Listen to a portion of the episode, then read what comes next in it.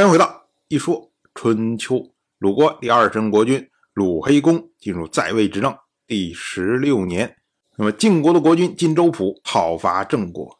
那么当时呢，以栾书为中军元帅，以士燮为中军左，以西岐为上军将，以荀嫣为上军左，以韩厥为下军将，以西至为新军左。同时呢，命令荀英为下军左，守国。那么到了四月十二，晋军大队出征了。我们注意这一次晋国出来的这个序列战斗序列，这个时候的晋国啊，一共有四军，也就是中军、上军、下军和新军。那么四军呢，将佐就是八位卿大夫。这次出兵一共出动了六位卿大夫，然后一位卿大夫守国。还剩下了一位卿大夫呢，就是新军将。在三年以前，当时呢是晋国大夫赵瞻做新军将。到了本年呢，估计赵瞻去世了，所以呢就由西抽接任了新军将。这个时候啊，西抽他还在外面进行外交活动，没有在国内，所以动员的时候呢就没有轮到他。那么等于是六位将佐出兵。然后呢，一位将佐守国，一位将佐呢有外交任务，哎，是这么样一个序列。晋军大军欲出征啊，马上郑国这边就听到了消息，于是呢，郑国就派人去通知楚国。当时呢，由郑国大夫姚勾尔随行一块去。那么楚国的国君糜沈就决定要救援郑国。当时呢，以楚国的司马。也是楚国的公子芈策作为中军，以令尹芈英齐为左军，以右尹芈任夫为右军。这样呢，浩浩荡荡出征啊！当时楚国的大军经过申地的时候，那么芈策呢就去见楚国的已经归老的大夫申叔时。他问申叔时啊，说这一次出兵会怎么样？申叔时就回答说：“德。”行祥义礼信，这是战争的手段。以德行施以恩惠，以刑罚纠正邪恶，以和顺侍奉神灵，以道义获取利益，以礼仪顺应时令，以诚信守护事物。民众生活丰厚，德行就会端正。举动依照有利于国家的方式来进行，事情就可以合于节度。生产生活顺应时令，物产自然就会丰富。如此的话呢，上下和睦，一切举动没有不顺利的，一切所求没有不具备的，人人都知道自己的分际。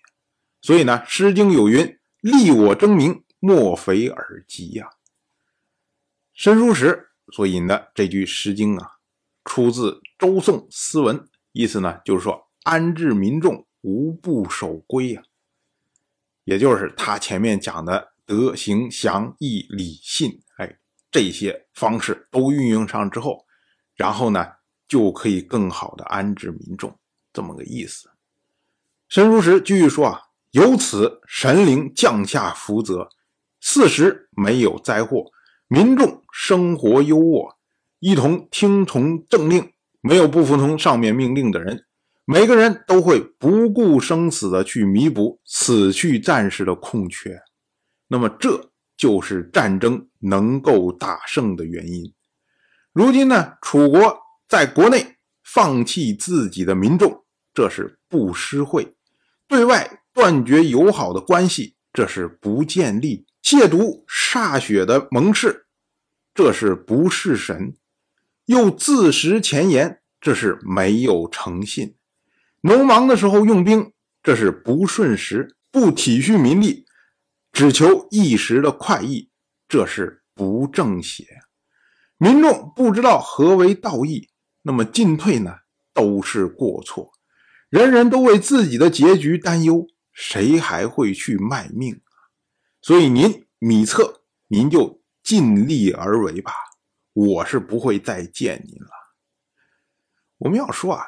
去年米策撕毁晋楚之间的盟誓，当时呢，申叔时就说说米策这么着做不得善终啊。那这次米策跑来专程来问申叔时，那申叔时能说出来什么好话？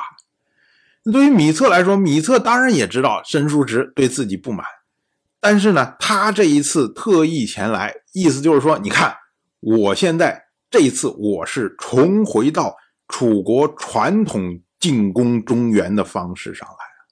我不是瞎胡闹，我不是乱来呀，所以我这次就是要建功立业呀，就是要展给你看的。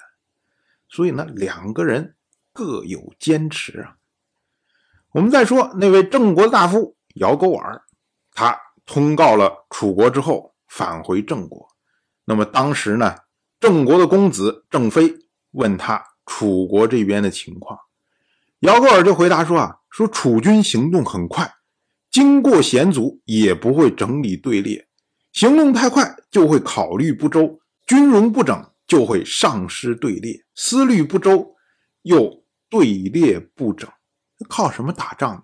恐怕这一次啊，楚国不能依靠了。姚戈尔所讲的呀，所谓思虑不周，指的就是楚国在战略上考虑不够周详。那么队列不整呢？他是在战术上组织不利呀。你战略上也不好，战术上也不好，你靠什么打赢仗呢？哎，就是这么个意思。当然，我就这么一说，您就那么一听。感谢您的耐心陪伴。如果您对《一说春秋》这个节目感兴趣的话，请在微信中搜索公众号“一说春秋”，关注我，您不仅能得到《一说春秋》文字版的推送。还可以直接和我互动交流，我在那里等待您的真知灼见。